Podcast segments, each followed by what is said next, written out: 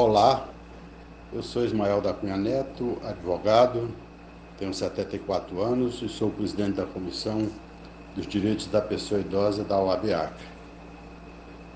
Estou aqui para falar com vocês sobre os direitos do idoso e iniciando pela, pela nossa Constituição Federal e pelo Estatuto do Idoso, que diz que é obrigação da família, da sociedade, e do poder público assegurar ao idoso, com absoluta prioridade, a efetivação do direito à vida, à saúde, à alimentação, à educação, à cultura, ao esporte, ao lazer, ao trabalho, à cidadania, à liberdade, à dignidade, ao respeito e à convivência familiar e comunitária. É o que diz o nosso estatuto, que foi publicado dia 1 de outubro de 2003. É bom a gente falar sobre os direitos e um, e um pouco também sobre a violência contra a pessoa idosa, é, muita gente pensa que a violência é só agressão, não é.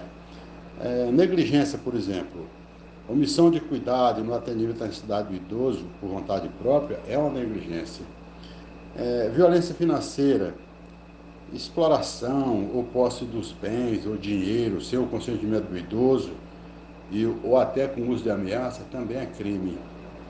É, a violência afetiva, abandono pela família, sem a manutenção dos laços afetivos, independente é, se a família presta auxílio financeiro ou não, também é uma violência. É, a violência psicológica, que é uma das mais graves, com agressões verbais, gesto, é, é gestuais e restrições na vida social e de família, de forma direta ou velada. A violência social, é privar o idoso na participação e integração na, com os amigos, familiares, grupos de comunidade ao seu redor. É, outro crime que é normal e que acontece é o abandono. É, o que, que diz a legislação? Quando aquele que deveria zelar pelo idoso o abandona sem informação de contato ou sem repassar o dever de cuidar a outro. A violência sexual, é uma coisa que é quase rotineira, é, insinuações sexuais e prática sexual indesejada por meio de ameaça ou violência, obrigando o idoso a praticar sexo sem, sua, sem a própria vontade. A violência física, agressão física ou a indução a acidentes por intolerância, vingança, implicância ou qualquer outro motivo. Tudo isso são crimes é, previstos na violência contra a pessoa idosa. E tem o institucional também, quando o idoso recebe atendimento de má qualidade, baseado numa relação de hierarquia entre quem trabalha na instituição e quem, e quem deveria receber auxílio. Enfim, essa, essa gama de crimes, elas estão previstas no nosso, no, no, no nosso estatuto e na Constituição Federal.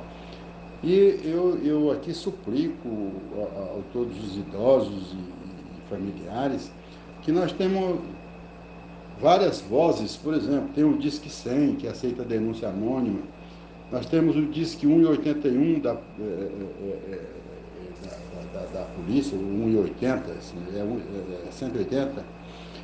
É, temos os conselhos estaduais, temos o conselho municipais, tem, tem a OAB, a própria OAB, que recebe.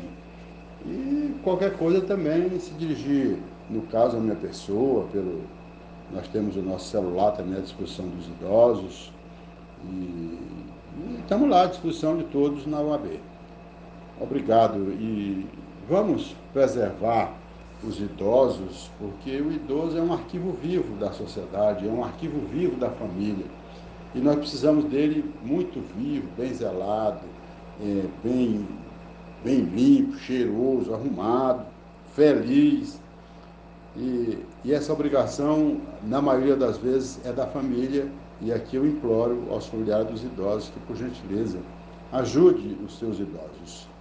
É, porque é o arquivo vivo da família, ele é que sabe toda a história, toda a luta da família. Enfim, obrigado.